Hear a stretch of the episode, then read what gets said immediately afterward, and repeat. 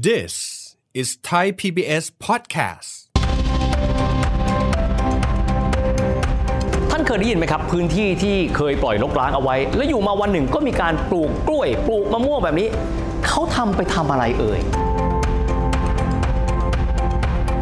เคยได้ยินไหมครับ ภาษีที่ดินและสิ่งปลูกสร้าง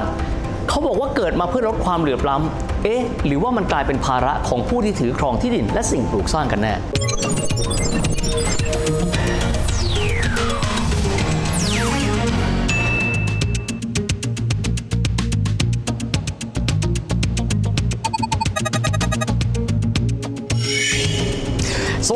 ผู้ชมครับยินดีต้อนรับเข้าสู่รายการเศรษฐกิจติดบ้านนะครับ วันนี้เราจะคุยกันถึงเรื่องของภาษีที่ดินและสิ่งปลูกสร้างไม่ว่าจะเป็นที่มาของเขาว่าเริ่มต้นทำไมถึงได้มีกฎหมายฉบับนี้ออกมา การเก็บนั้นจะมีลักษณะเป็นอย่างไรกันบ้างเพราะเขาบอกว่าถ้าเกิดว่าใช้ไปตามวัตถุประสงค์ แต่ละวัตถุประสงค์ก็ไม่เหมือนกันนะครับรวมถึงถ้าว่าเราจำเป็นต้องจ่ายขึ้นมาแล้วล่ะก็ เราจำเป็นต้องจ่ายในอัตราที่ประมาณเท่าไหร่ กระบวนการในการที่จะไปจ่ายนั้นเอ๊เหมือนกันกับเวลาเราไปจ่ายภาษีเงินได้ บุคคลธรรมดาหรือเปล่าภาษีนิติบุคคลหรือเปล่า แล้วก็อีกส่วนหนึ่งกันเลยครับ ที่ผ่านมา 2 ปีหลังจากที่มีการประกาศใช้ได้มีการลดนะครับเรื่องของอัตราภาษีที่จะต้องจ่ายไปประมาณ 90%สาเหตุเพราะว่าการแพร่ระบาดของโควิด ทางภาครัฐเองเขาก็บอกว่าก็ไม่อยากที่จะให้เป็นภาระประชาชน แต่ว่าตอนนี้ก็จะต้องกลับมาจ่ายกันตามกฎหมายอีกครั้งหนึ่งกันด้วยนะครับแรกทีเดียวเลยครับเรามาดูกันบ้างนะครับว่าพระราชบัญญัติว่าในเรื่องของภาษีที่ดินและสิ่งปลูกสร้าง ก็เป็นประจำปีพุทธศักราช 2562 จริงถ้าไปดูที่มานะครับ เรื่องของกฎหมายฉบับนี้ ร่างกฎหมายเนี่ยถูกพิจารณากันมายาวนานเป็นทศวรรษเลยนะครับวัตถุประสงค์จริง ๆ ของเขาครับคือเขาต้องการที่จะลดความเหลื่อมล้ำครั้งใดก็ตามพอฟังคำว่าลดความเหลื่อมล้ำเอ๊ะแต่ว่ามีการเก็บภาษีแล้วแบบนี้มันจะเป็นการทำให้ประชาชนมีภาระมากขึ้นหรือไม่ โดยเฉพาะอย่างยิ่งนะครับในส่วนหนึ่งของกฎหมายมีการว่าเรื่องของที่ดินที่ใช้สำหรับการเกษตรกันด้วย ว่าถ้าหากว่าเข้าเงื่อนไขก็จะต้องจ่าย วันนี้เราลองมาคลี่ประเด็นกันดูนะครับว่าสิ่งเหล่านี้ในตัวรายละเอียดนั้นเป็นอย่างไรกันบ้าง จริง ๆ แล้วภาษีที่ดินและสิ่งปลูกสร้างต้องบอกแบบนี้นะครับว่าไม่ได้เกิดขึ้นมาใหม่เสียทีเดียวนะครับ เพราะว่าก่อนหน้านี้ก็จะมีภาษีที่ดิน ภาษีโรงเรือน แล้วก็ภาษีบำรุงท้องที่ ซึ่งผู้ที่จัดเก็บนะครับไม่ว่าจะเป็นภาษีที่ดิน ภาษีโรงเรือน ภาษีบำรุงท้องที่ก็จะเป็นส่วนของท้องถิ่นนะครับดังนั้นเจ้าภาพในการจัดเก็บภาษีส่วนนี้จะไม่เหมือนกันกับภาษีที่เราเคยพูดไป เช่น ภาษี เงินได้บุคคลธรรมดา ภาษีนิติบุคคล ภาษีมูลค่าเพิ่ม ภาษีสรรพสามิตภาษีศุลกากร เพราะว่าคนที่เป็นเจ้าภาพในการเก็บก็จะเป็นส่วนของท้องถิ่น แล้วเชื่อกันนะครับว่ารายได้ที่ได้มาจากส่วนนี้ก็จะนำไปบำรุงกิจการบรรดาของท้องถิ่นทำให้ท้องถิ่นนั้นไม่จำเป็นที่จะต้องมีการพึ่งพาในส่วนของรัฐบาลกลาง จากเม็ดเงินที่จะถูกจัดสรรมาจากงบประมาณกลางกันด้วย เบื้องต้นทีเดียว วัตถุประสงค์ก็คือต้องการที่จะลดความซ้ำซ้อนนะครับแล้วก็ลดในเรื่องของกระบวนการต่างๆ อันอาจจะเกิดขึ้นจากภาษีรูปแบบเดิม คือภาษีที่ดิน ภาษีโรงเรือน แล้วก็ภาษีบำรุงท้องที่ ก็เลยมีการคลอดกฎหมายใหม่ออกมา แต่ว่าวัตถุประสงค์หลักเลยครับของการออกกฎหมายนะครับก็คือพระราชบัญญัติภาษีที่ดินและสิ่งปลูกสร้างนั้น เกิดขึ้นมาหลักๆ เลย เพราะต้องการที่จะลดความเหลื่อมล้ำเบื้องต้นกันก่อนเลยไปดูนะครับว่า ประเทศเรานั้นก็จะมีการถือครองที่ดินนะครับในบางประเภทที่เรียกว่าถือครองเอาไว้เพื่อที่จะเก็งกำไร บางครั้งอาจจะมีคนที่ถือที่ดินเอาไว้จำนวนมากมายเลย แล้วก็รอช่วงเวลาที่เหมาะสม จากนั้นก็ขายออกไป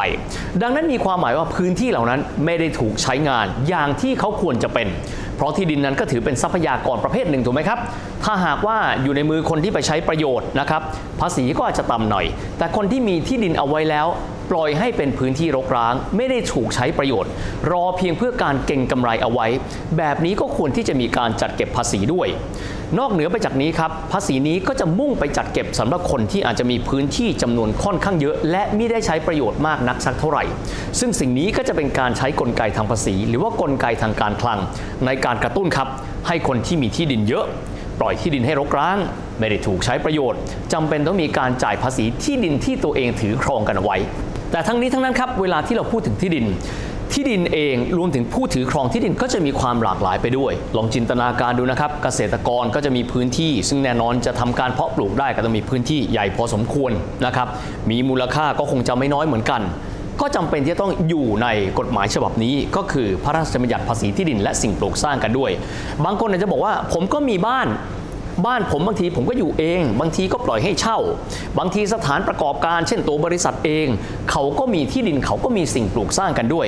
ก็จำเป็นที่จะต้องเข้ามาอยู่ในหมวดหมู่นี้กันด้วย ก็เลยกลายเป็นว่าจะต้องเป็นส่วนหนึ่งของโครงสร้างภาษีตรงนี้ไปด้วย ทีนี้มาดูกันนะครับว่า วิธีการเก็บนั้นเขาก็จะมีเรื่องของเงื่อนไขที่ไม่เหมือนกันสำคัญส่วนหนึ่งเลยครับก็คือเรื่องของการใช้งานที่ดินและสิ่งปลูกสร้าง ที่ผู้ถือครองนั้นเอาไปใช้ ถ้าเกิดว่าเอาไปใช้ เช่นในเชิงการเกษตร ในเชิงพาณิชย์ ตัวภาษีก็จะแตกต่างกันไปด้วยครับ เรามาเอ็กซเรย์กันดูนะครับว่าออกมานั้นเป็นอย่างไรกันบ้างครับ เบื้องต้นเลยบ้านเราเป็นประเทศเกษตรกรรมครับ ดังนั้นหากว่าเรามีที่ดิน และใช้เพื่อวัตถุประสงค์ของการเกษตร ถามว่าจำเป็นต้องจ่ายภาษีที่ดินและสิ่งปลูกสร้างไหม เพราะว่าเราก็เป็นผู้ถือครอง จริง ๆจำเป็นต้องจ่ายนะครับ แต่ทั้งนี้ทั้งนั้นทางการเขาก็บอกแบบนี้ ถ้าหากว่าพื้นที่ดังกล่าวนั้น มีมูลค่าไม่เกิน 50 ล้านบาท ท่านไม่จำเป็นต้องจ่าย นะฮะบางคนก็จะก็อาจจะบอกว่าเอ๊ะเราก็มีพื้นที่อยู่ แล้วมันก็เกิน 50 ล้าน เราจำเป็นต้องจ่ายด้วยหรือ ถึงแม้ว่าเราจะไปใช้พื้นที่นั้น เป็นพื้นที่เกษตรกรรม ก็ต้องบอกว่าใครก็ตามที่ถือครองพื้นที่และมีมูลค่าเกินกว่า 50 ล้าน ก็ต้องบอกว่าเป็นคนที่มีสินทรัพย์อยู่ในมือไม่น้อยทีเดียว ลองเปรียบเทียบให้ฟังแบบนี้ครับนิยามของคำว่าเศรษฐีทั่วโลกเลยนะฮะที่เขาใช้กัน ก็คือคนที่มีสินทรัพย์เนี่ย หล้านดอลลาร์สหรัฐถ้าเทียบเป็นเงินปัจจุบันก็ประมาณสัก 37 ล้านบาท ดังนั้นถ้าหากว่าเกษตรกรเอง มีพื้นที่ถึงแม้ว่าจะเอาไปใช้เพาะปลูกนะครับ และมีมูลค่าเกินกว่า 50 ล้านบาท ก็มีความหมายว่าจำเป็นที่ต้องเข้าข่ายในการที่จะจ่ายภาษี ที่ดินและสิ่งปลูกสร้างเข้าไปสู่ท้องถิ่นกันด้วย แต่ทีนี้ครับเราลองมาดูอัตรากันบ้างสำหรับคนที่เป็นพี่น้องเกษตรกรหรือว่ามีพื้นที่ แล้วก็ใช้เพื่อวัตถุประสงค์ทางการเกษตรนะครับอย่างที่บอกถ้าเกิดว่ามูลค่าไม่เกิน50 ล้านบาทนั่นก็ส่วนหนึ่ง ทีนี้ถ้าเกิดว่าเกิน 50 ล้านครับ ก็จำเป็นต้องมีการจัดเก็บตามขั้นบันไดไปละ มีความหมายนะครับว่าถ้ามูลค่านั้นเกินกว่า 50 ล้านบาทขึ้นไปก็จะไปดู ยิ่งมากขึ้นไปเท่าไหร่ ก็จะต้องยิ่งจ่ายภาษีในอัตราที่สูงขึ้นเท่านั้น ดูอัตราภาษีกันเล็กน้อยครับว่า อัตราภาษีที่ดินที่ใช้ในการประกอบเกษตรกรรมนะครับก็จะอยู่ระหว่างจุด01ถึงจุด1% ที่ดินและสิ่งปลูกสร้างที่มีมูลค่านะครับจนกระทั่งถึง 75 ล้านบาท อัตราภาษีจะอยู่ที่จุด 01%ก็คือล้านละร้อยบาทสำหรับบุคคลธรรมดาเขาก็ยกเว้นให้ 50 ล้านแรกนะครับ ส่วนที่ดินและสิ่งปลูกสร้างที่มีมูลค่า 75 ล้านบาทถึง 100 ล้านบาท อัตราภาษีจะอยู่ที่จุด 03%ล้านละ 300 บาทครับ อัตราภาษีที่สูงที่สุดคือจุด 1%ก็คือล้านละพันบาทนั่นเองครับ เราก็จะพอได้เห็นภาพ ไม่จำเป็นต้องคำนวณเยอะนะครับว่า คนที่เขามีที่ดินและใช้เพื่อการเกษตรนั้น จะจ่ายภาษีอยู่ที่ประมาณเท่าไหร่อะไหนๆชื่อว่าที่ดินและสิ่งปลูกสร้างใช่ไหมครับคงจะไม่ได้หมายถึงเฉพาะที่ดินที่ใช้ในเชิงการเกษตรแต่เพียงอย่างเดียว สมมุติว่าเราเป็นเจ้าของบ้านนะครับแน่นอนที่สุดบางคนก็อาจจะเป็นเจ้าของที่ด้วย บางคนก็อาจจะเป็นเจ้าของเฉพาะสิ่งปลูกสร้างด้วยนะครับส่วนนี้ชื่อมันก็บอกอยู่แล้ว ก็เลยจะต้องอยู่ภายในกฎหมายนี้ก็คือกฎหมายภาษีที่ดินและสิ่งปลูกสร้างไปด้วยเช่นเดียวกันนะครับ ทีนี้มาดูกันบ้างถ้าหากว่าเราเป็นเจ้าของบ้านนะครับ ไม่ว่าเราจะเป็นบ้านที่เป็นเฉพาะสิ่งปลูกสร้าง เราไม่ได้เป็นเจ้าของที่ดินเอง หรือบ้านที่เราเป็นเจ้าของที่ดินด้วย แล้วก็สิ่งปลูกสร้างบนพื้นที่นั้นด้วยนะครับวิธีการจัดเก็บก็เหมือนกันครับ มีภาษีไหมมีครับ แต่ว่าเขาก็จะมีแบบนี้ ถ้าเกิดว่าเป็นสิ่งปลูกสร้างนะครับและมิได้เป็นเจ้าของที่ดินเอง ในส่วนนั้นนะครับถ้าเกิดว่าสิ่งปลูกสร้างนั้น มีมูลค่าไม่เกิน 10 ล้านบาทย้ำ สิ่งปลูกสร้างมีมูลค่าไม่เกิน 10 ล้านบาท อันนี้ก็ไม่จำเป็นต้องจ่ายเงิน ค่าภาษี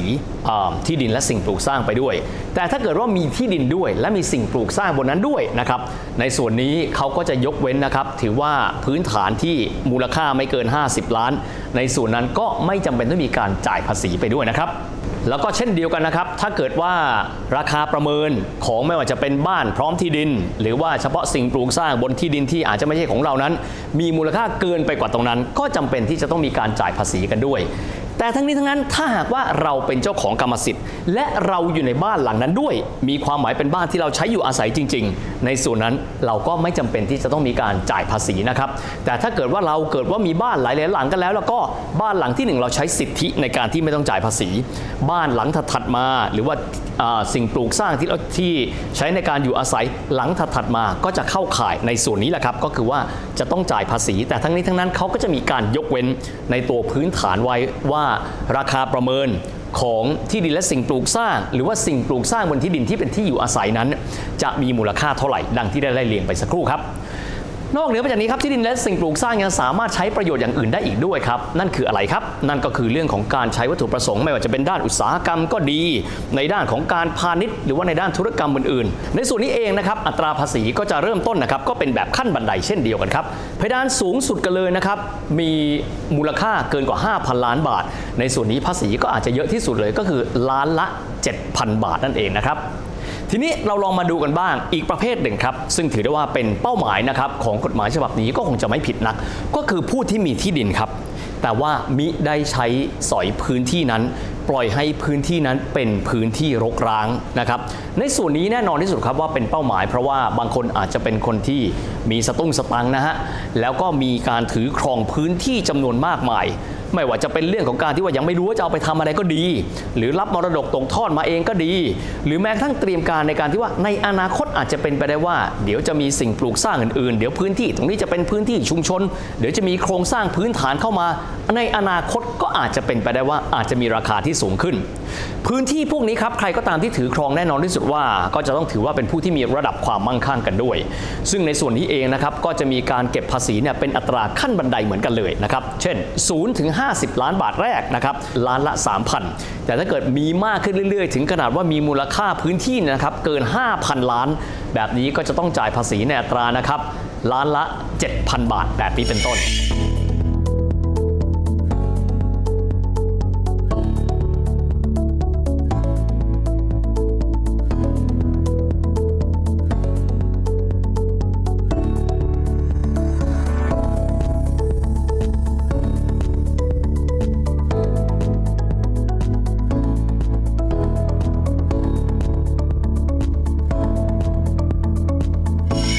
ธีการชำระนะครับ อันนี้ก็จะแตกต่างไปจากภาษีเงินได้บุคคลธรรมดา หรือว่าภาษีนิติบุคคลนะครับ ในแง่ที่ว่าทางท้องถิ่นเอง เขาจะมีการออกจดหมายมานะครับว่า ผู้ที่ถือครองที่ดินและสิ่งปลูกสร้างนั้นเนี่ยมีที่ดินและสิ่งปลูกสร้างที่มีมูลค่าเท่าไหร่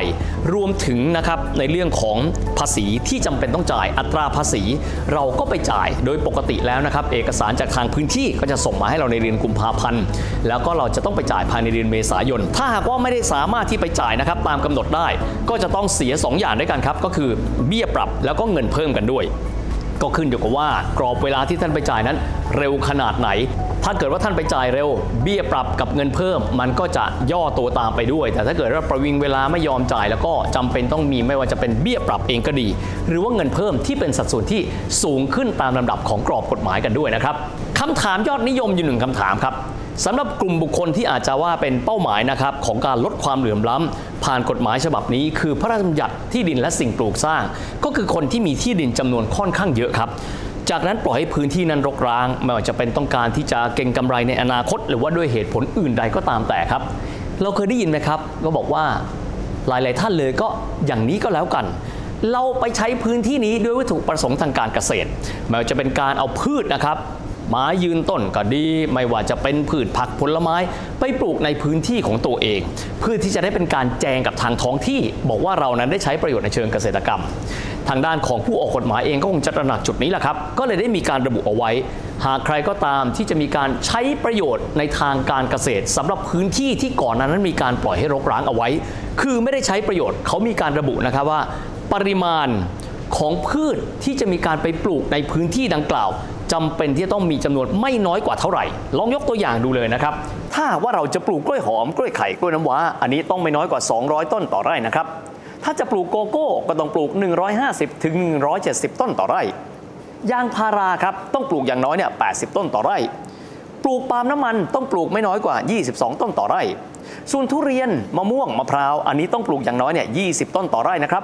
จะไปปลูกอะไรก็ตามปลูกกาแฟกาแฟเขาก็จะมีหลักการเลยนะครับว่าอย่างน้อยที่สุดเลย ท่านจะต้องปลูกเท่าไหร่ จึงจะได้สิทธิว่าท่านนั้นใช้พื้นที่นั้น เพื่อวัตถุประสงค์ทางการเกษตรกันด้วย ทั้งนี้เพื่อเป็นการป้องกันนะครับไม่ให้คนที่มีพื้นที่รกร้าง และอาจจะไม่ได้ใช้ประโยชน์นั้น และไม่ต้องการที่จะจ่ายภาษี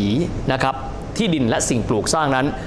ใช้ช่องว่างตรงนั้นในการที่จะไม่ยอมจ่ายภาษีก้อนนั้นด้วยนะครับ ดังนั้นก็มีความหมายว่านี่คือภาพรวมนะครับของภาษีที่ดินและสิ่งปลูกสร้าง ซึ่งจริง ๆ เริ่มต้นประกาศใช้มาตั้งแต่ปี 62-63 และในช่วงโควิด ก็ไม่ได้เดินหน้าในการที่จะเก็บเต็มเม็ดเต็มหน่วย ตอนนี้กลับมาเป็นที่เรียบร้อยแล้ว ก็ถึงเวลาที่พวกเราจะทำความเข้าใจด้วยนะครับว่า ที่ดินที่เราถือครองอยู่ สิ่งปลูกสร้างที่เราถือครองอยู่นั้นจริง ๆ แล้วเราจำเป็นต้องจ่ายเท่าไหร่ และถ้าเกิดว่าเราเข้าหมวดหมู่ใด เราจึงจะได้รับการยกเว้นกันด้วย ทั้งหมดนี้ก็คือรายการเศรษฐกิจติดบ้านของเราในวันนี้นะครับ วันนี้เวลาหมดแล้วพบกันใหม่โอกาสหน้า สวัสดีครับ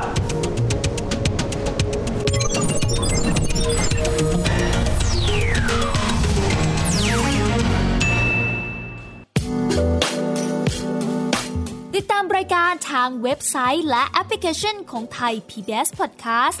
Spotify SoundCloud Google Podcast Apple Podcast และ YouTube Channel Thai PBS Podcast